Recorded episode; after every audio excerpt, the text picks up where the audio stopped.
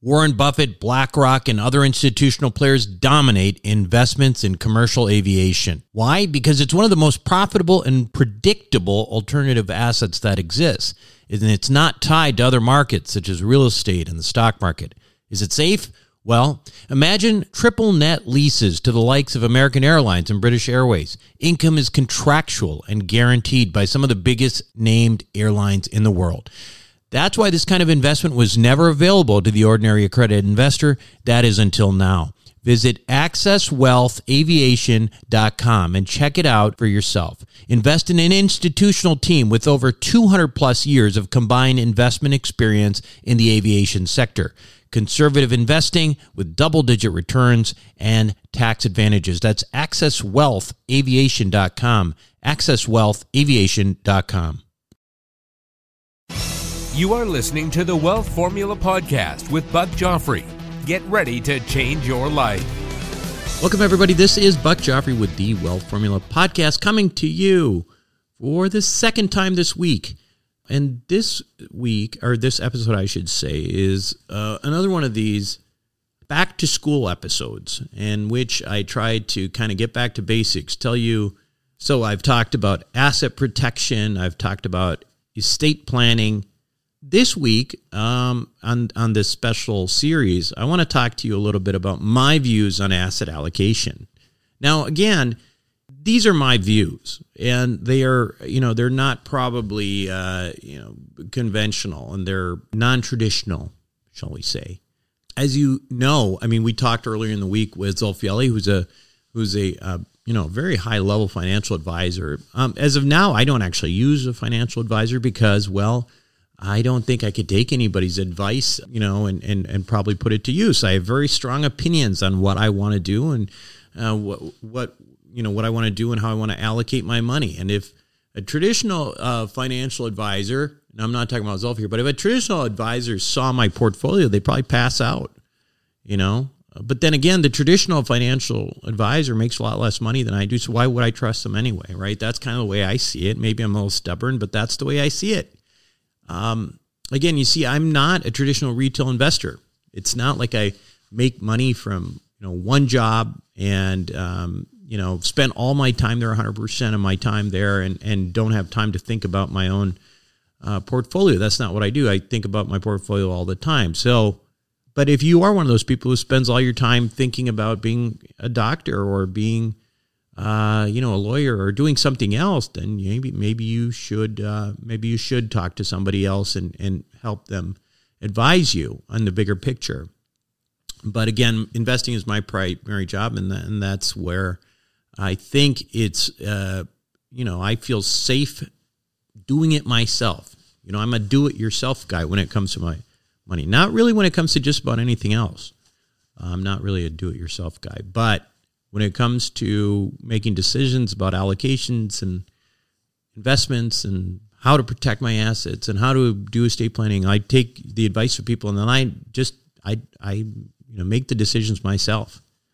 And in many cases, like I said, it's a very good idea to have someone to help you with uh, make your investment decisions. But you just you really do if you're going to go down that route, just make sure you have somebody really competent. That said, I again, I have been asked by you, um, the audience, on a number of occasions to uh, circle back to my own personal investment philosophy and also, you know, some of my own asset allocation decisions. So here it goes. Let's start with broad strokes, okay? Principle one I never let money sit in the bank, I always deploy it as soon as possible. Why? Well, for a number of reasons, actually. The first one, well, Robert Kiyosaki says it best, and he's got a way with words, right? And he always says, savers are losers. Um, and what does he mean by that? Of course, he's, you know, he's not trying to insult you, although, you know, I'll, I'll leave it at that. He's not trying to insult you. What he's getting at here is that letting money sit in a checking or savings account, it's not going to get you anywhere. You are pretty much guaranteeing that you're going to lose money. Why? Take a look at what kind of interest rates you are getting. Okay? Take a minute, look at your interest rates. Now look at the inflation rate. So, money in the bank is essentially guaranteeing loss of buying power. And I don't want to guarantee losses. So I don't keep more than a couple of months of living expenses in the bank at one time. Now this might be different for you by the way. I, I have at least 3, you know, major streams of income at any one time. That's my goal at least. So I'm not quite as worried about losing a job and all of a sudden having no money coming in. Okay. Now, as a corollary to what I'm saying here about interest rates and not getting enough from the bank, I encourage you to go back and um, look at uh, an episode that I did with my friend Peter Arts. That's episode 368 called "Your Bank Probably Owes You Money." Okay, and and and that was um, that was an episode where Pete uh, was talking about how there's all these banks out there who know they should be paying you more interest because interest rates are higher right now, but they aren't, and they're not going to unless you ask them to. But um, it's still not going to beat inflation usually. So you know, check that out.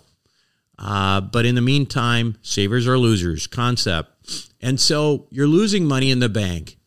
That's that's one reason to deploy uh, right away. Why else do I deploy capital right away, other than the fact that I don't like mo- losing money in the bank? Well, people often talk about wanting to diversify their investments, right? And I'm all for that. But diversifying investments also means diversifying the timing of investments. I've been investing for several years, primarily in real estate limited partnerships, primarily in multifamily. So that part of it, you could say, well, you're not that diversified. Well, true, but I am diversified by asset. I'm diversified by you know locations of those assets and when I invested in those uh, opportunities. So even in times like now, where we're hitting some rough patches because of interest rates, my overall portfolio is actually fine. I'm taking my lump like a, a lot of you, but the overall picture is fine.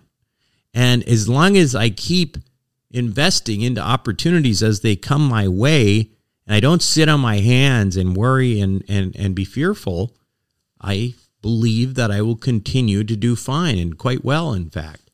Um, by the way, in the traditional investing world, that concept is called dollar cost averaging, right? Basically, what they tell you is, you know, just keep investing in markets with, you know, just keep putting money in the markets every month, every paycheck, whatever they say. Uh, do it consistently without trying to time it.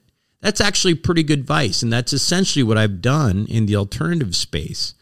Um, and I must tell you, it seems to be working quite well. It really does. But again, I've been doing this for uh, some years now. And uh, and I, I really believe that makes a huge difference. Of course, this approach does require overcoming emotions a fair amount because sometimes you just don't want to invest because you're afraid. And I totally get that. But in my experience, that's exactly the wrong time to hold on to your money tightly, right? So, in the mathematical wealth formula that I talk about, which is wealth is equal to mass times velocity uh, and uh, you know, and then all of that multiplied by leverage. This is uh, the mass part. Mass is like how much money you put in to invest. Your doesn't matter if you're going to get a return. What your return potential is if you don't invest in the first place, right? So, so this is this is that principle, right? You got to invest. You got to keep investing. You don't you don't just stop and, and, and sit on the. There's always something you can invest in. Deploy the capital and get it out of your hands. Sometimes it may be, you know, it could, it could, hey, listen, it could be government bonds. I don't care, whatever. Get it out there though.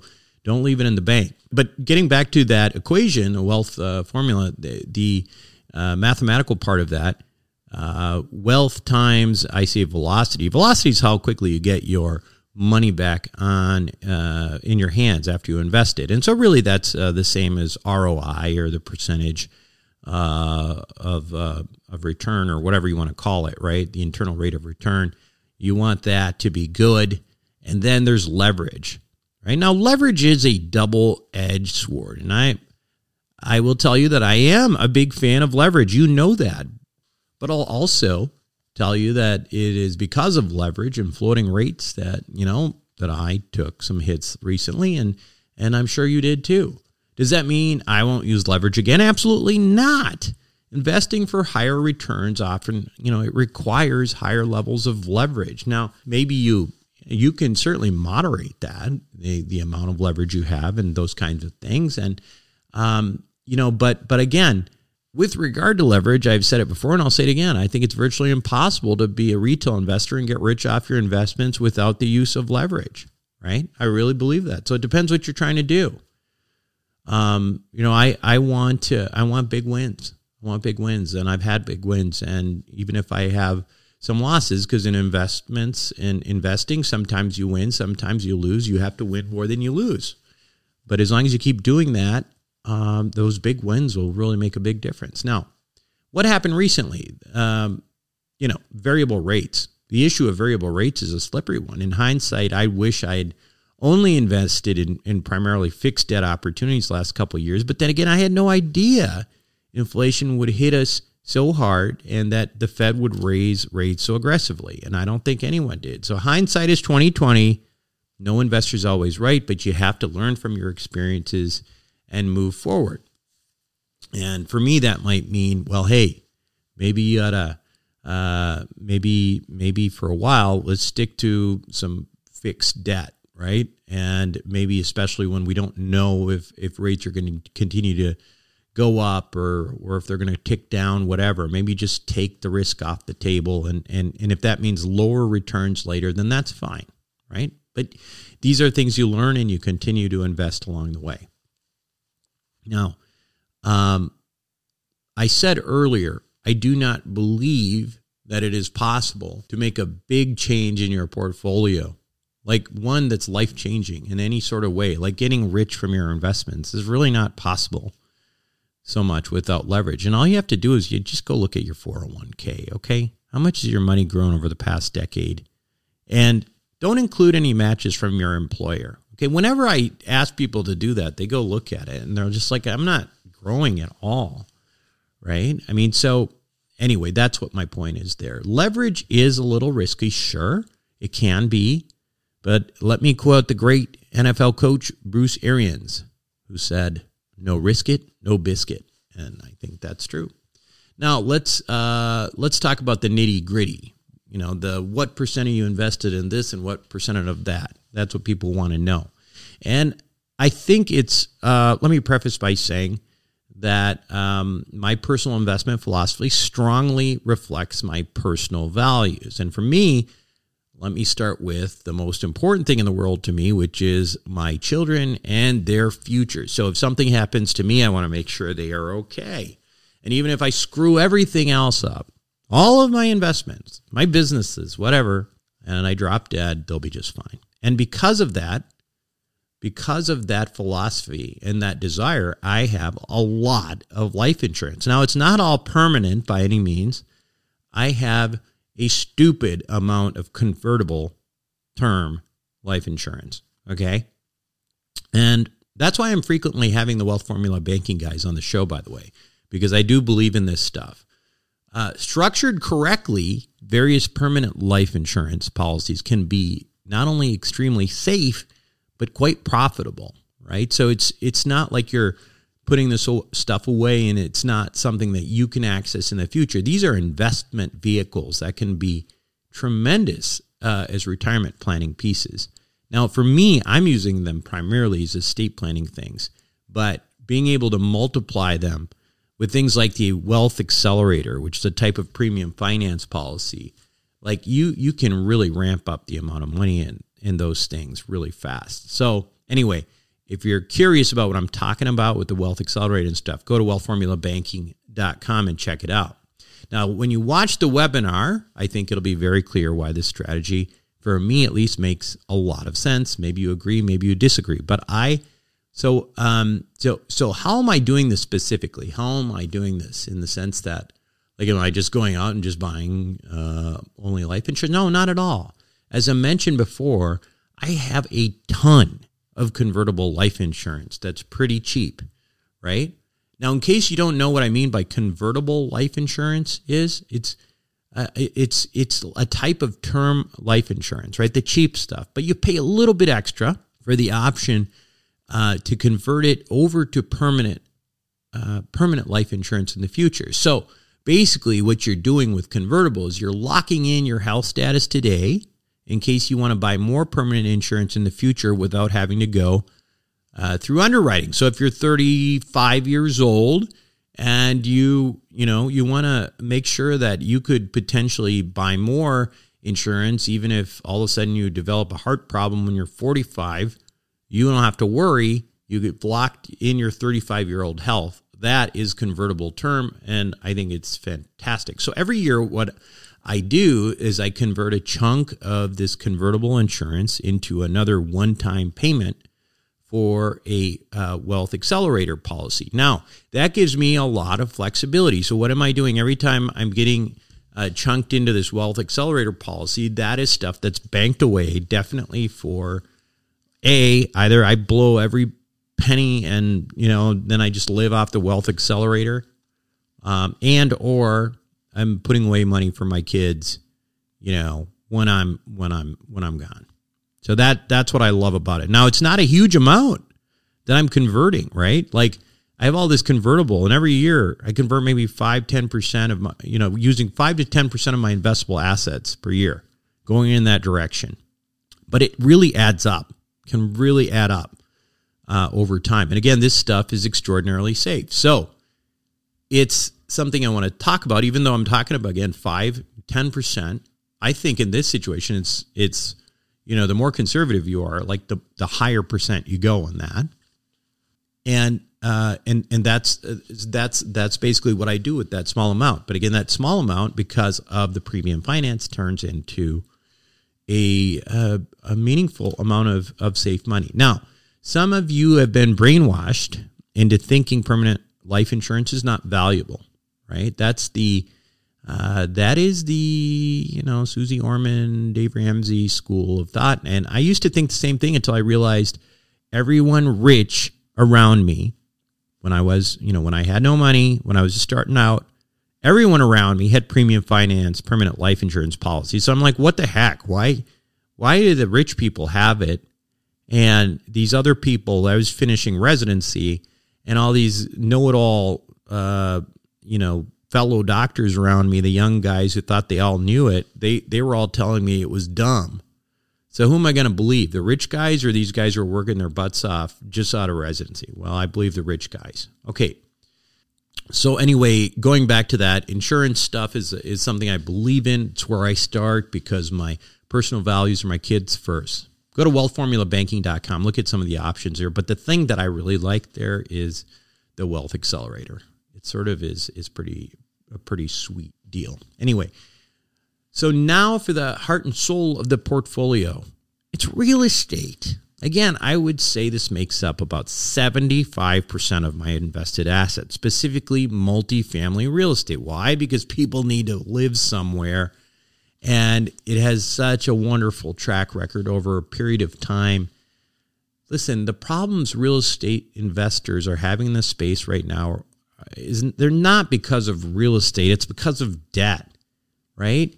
Um, people still need to leave, live somewhere. Uh, you know we're dante my partner with toro and i have increased net operating incomes on properties of over 115% in just one year. Net operating about 115% now we can't do that. We couldn't have done that without solid continuing rent growth. That's what we've got uh, we, we wouldn't be able to raise net operating income by 115% otherwise. But on the other hand, mortgages have gone way up with interest rates, right? So what does that mean? Does that mean that it's the end of value add real estate? No, no, not at all. Interest rates are an interest rates are just an underwriting variable. Okay, they're like the goalpost that you use when you're underwriting the market's going to adjust to this. You know, people made money in real estate in the 1980s with soaring interest rates. They made stupid money with zero interest rates for the past 10, 15 years. And when things kind of uh, reset, the new normal environment, people get used to that. The market's reset. People make a lot of money in real estate again, right? And you don't need rates to go down. In fact, we're actually at historical interest rates right now. I mean, it's normal to have 5 6% interest rates. If you go back 20 years ago, that's where we were. In other words, if you look at interest rates right now, they are actually not high if you take in the history of interest rates in this country. So, what hurt us is not the absolute value of rates, but what happened was a black swan event of extreme acceleration of interest rates because of extreme levels of sudden inflation.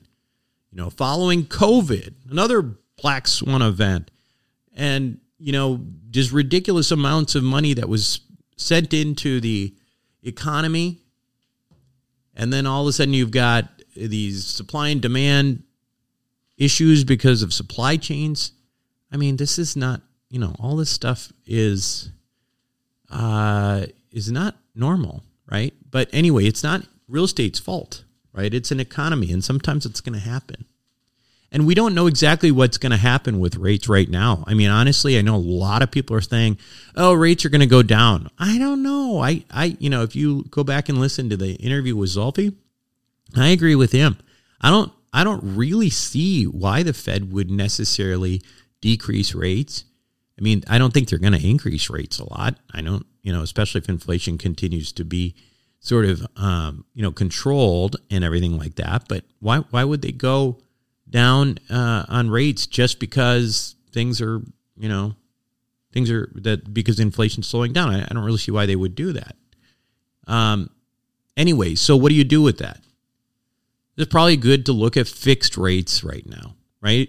Pretty, pretty much. Uh, maybe it's a, you know, you could you could even just say for yourself, and and I I won't lock myself into this, but you could say well, I'm only going to do fixed rates from now on I think it's not an unreasonable thing to do. I mean, fixed rates uh, only, of course, that means that sometimes you are going to lose some profits if rates go down. And that's why a lot of times you're not, you don't see locked rates. Another reason you don't see locked rates is because there's often really big pre uh, prepayment penalties in these, um, you know, in this size of debt.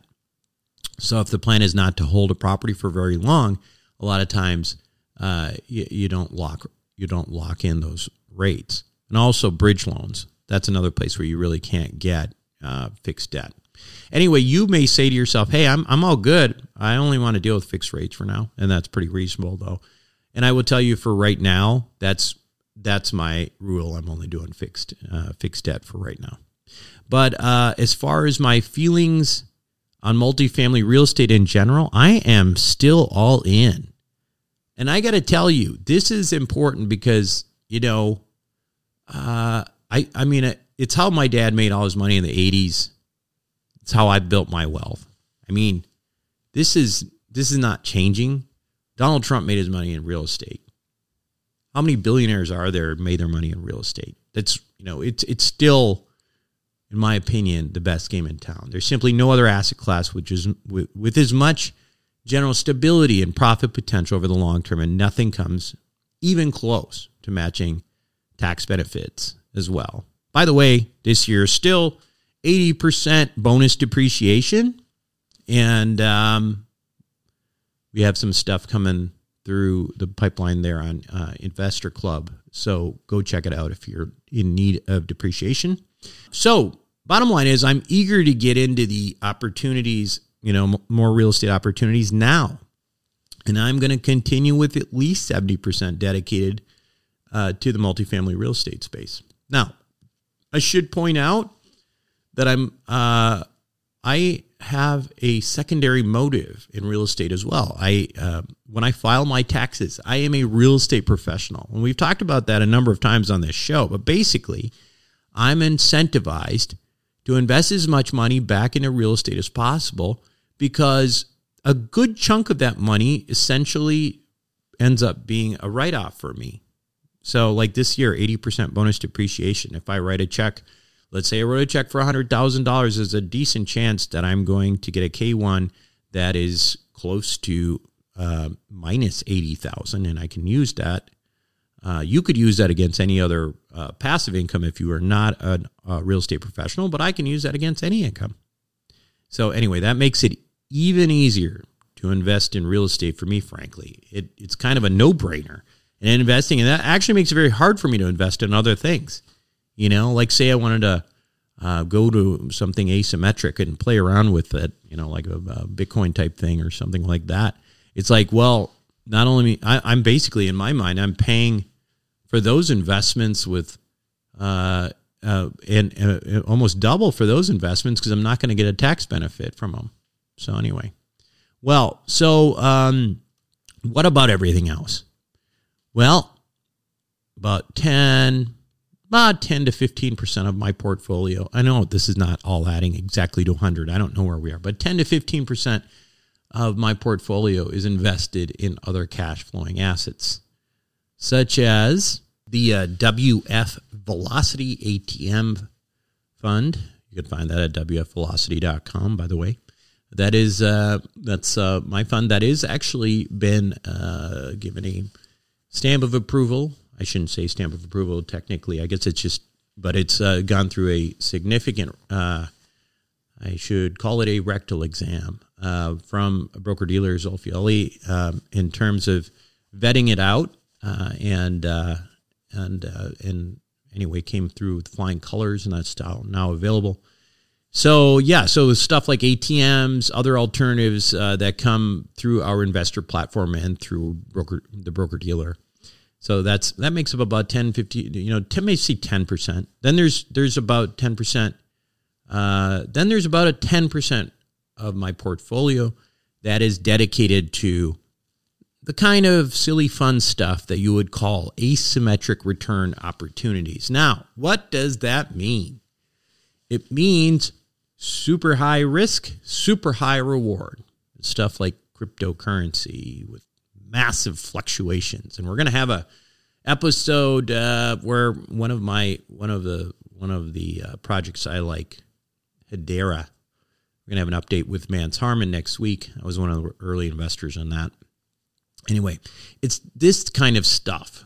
You know, asymmetric investing is the kind of stuff that you can you can lose it all, or it could potentially and fundamentally change your position in society, right? I mean, it, it make you it can make you a lot richer, another another level of rich than you are today. Which, if you're not rich, it could make you rich, and if you're already rich, it could make you super rich. Um, so why do I use that number ten percent there for me? Well, I feel like I can afford it. All right, now it's a gamble, and I'm uh, I'm willing to make that gamble because if it's ten percent, and that goes, you know, the way sometimes cryptocurrency goes, and I pick the right project, it could be, holy cow, it could be a big number. Yeah. So, so that's why I do that, right? Now, this number can go up or down a lot based on how much money you have after you pay your bills. If you don't have much to invest, asymmetric investing should probably be pretty low on your priority list, right? On the other hand, if you make a lot more money than you need to live, it might make sense to take some of those chances and allocate a little bit more uh, to this bucket. Take some chances. No risk it, no biscuit. Okay, that's pretty much it for the asset allocation side for me. Now, again, I'm not telling you what to do, but that's what I'm doing. And uh, if it makes sense for you, then hey, do it. But you know, if you need to consult with somebody, you could, you know, you could call Zolfi or or something and get a personal investing plan, get somebody to quarterback things for you. That's cool too. Okay, but that's what I do. So there's one last thing I want to talk about though. And I didn't mention as part of my portfolio per se, but maybe I should have. I don't know. Maybe I should have. But for some reason, I don't like necessarily look at it just as uh, an investment. But I spend a lot of money on my entrepreneurial endeavors. You see, I actually have uh, multiple companies that produce steady cash flow. And, and what happened was I, I made a decision about 10 years ago that I would always strive to have at least three solid sources of income at any given time. In in that sense, where like any one of them could potentially at least just you know pay for my living costs. That's that was my goal, and um, I've been able to do that most of the time because you see, the reason I do that is I'm I'm generally kind of a paranoid guy, and when things are going well, I'm actually planning for the next time things take a turn for the worse. Uh, I think it was because about ten or eleven years ago, I was you know I was a one hit wonder, Okay, I had this highly successful business. It was in the cosmetic surgery space. Uh, and then I was, you know, I was just crushing it. And then over the course of a couple months, you know, I I bought a house. I, I had bought a a, um, a building that was under construction for my practice, and and all of a sudden the economy got really really slow right before uh, I think it was Obama's reelection year, like that October. Like everybody stopped buying, and boom, like I felt like I was in big trouble. I had all these bills to pay. And I all of a sudden was wondering where I was going to get money for my mortgage because I had like negative two hundred thousand dollars that year that that month uh, from my business. So I was sick to my stomach because I frankly was worried about how I was I was going to pay for anything. So luckily, you know, luckily I made it through that year. Okay, but I told myself I would never, ever, ever be in that position of single point failure again. I want to emphasize those uh, three words because, oh man, people don't think about it, but it's everywhere. Single point failure you know, your job. If you got nothing else, if you got nothing else, it's and you get fired, that was single point failure, right? So anyway, I'm always thinking about my next business opportunity. And I spend quite a bit of money every year trying things out. I really do. Now I know that you might be employed and you probably, you know, you're telling me, oh, come on, I don't have time for that sort of thing. But at the very least, I would highly suggest you start to like maybe play around with some side hustles.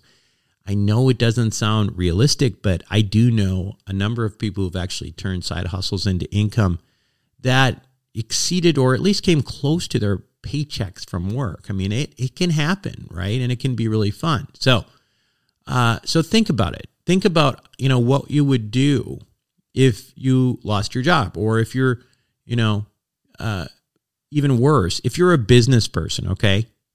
Here's the thing if you're a business person, I know there's a lot of business people out there. I urge you not to put all of your money back into your own business. I'm not saying not to invest in your business, but don't put every dime in there. I don't know how many people I know who do that. It's kind of crazy, right? It's uh, talk about single point failure. Use some of it to create wealth outside of your business. And again, avoid single point failure.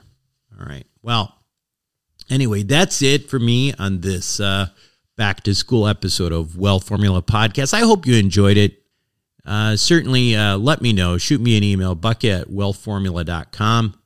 I'm sure I'll get some snide remarks. I've been getting a lot of sort of snarky remarks lately. I don't know why, but I think that I seem to have be, gotten a, a bunch of new people recently who are of the school of snark, and and they like to they like to be mean to me for some reason. I don't understand why they listen to me. Anyway, uh, that's it for me this week on Wealth Formula Podcast. This is Buck Joffrey signing off. Thank you for listening to the Wealth Formula Podcast. Visit us on the web at wealthformula.com. The information contained in this podcast are opinions, not fact. As always, consult your own financial team before making any investment. See you next time.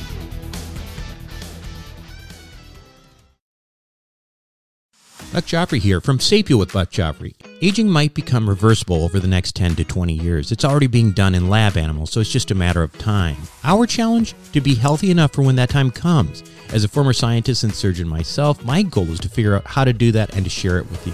I wrote a book called Living Longer for Busy People that you can download for free at sapiopodcast.com. You'll be amazed at just how a few daily adjustments can add years of a healthy life for you. Again, download it for free, sapiopodcast.com.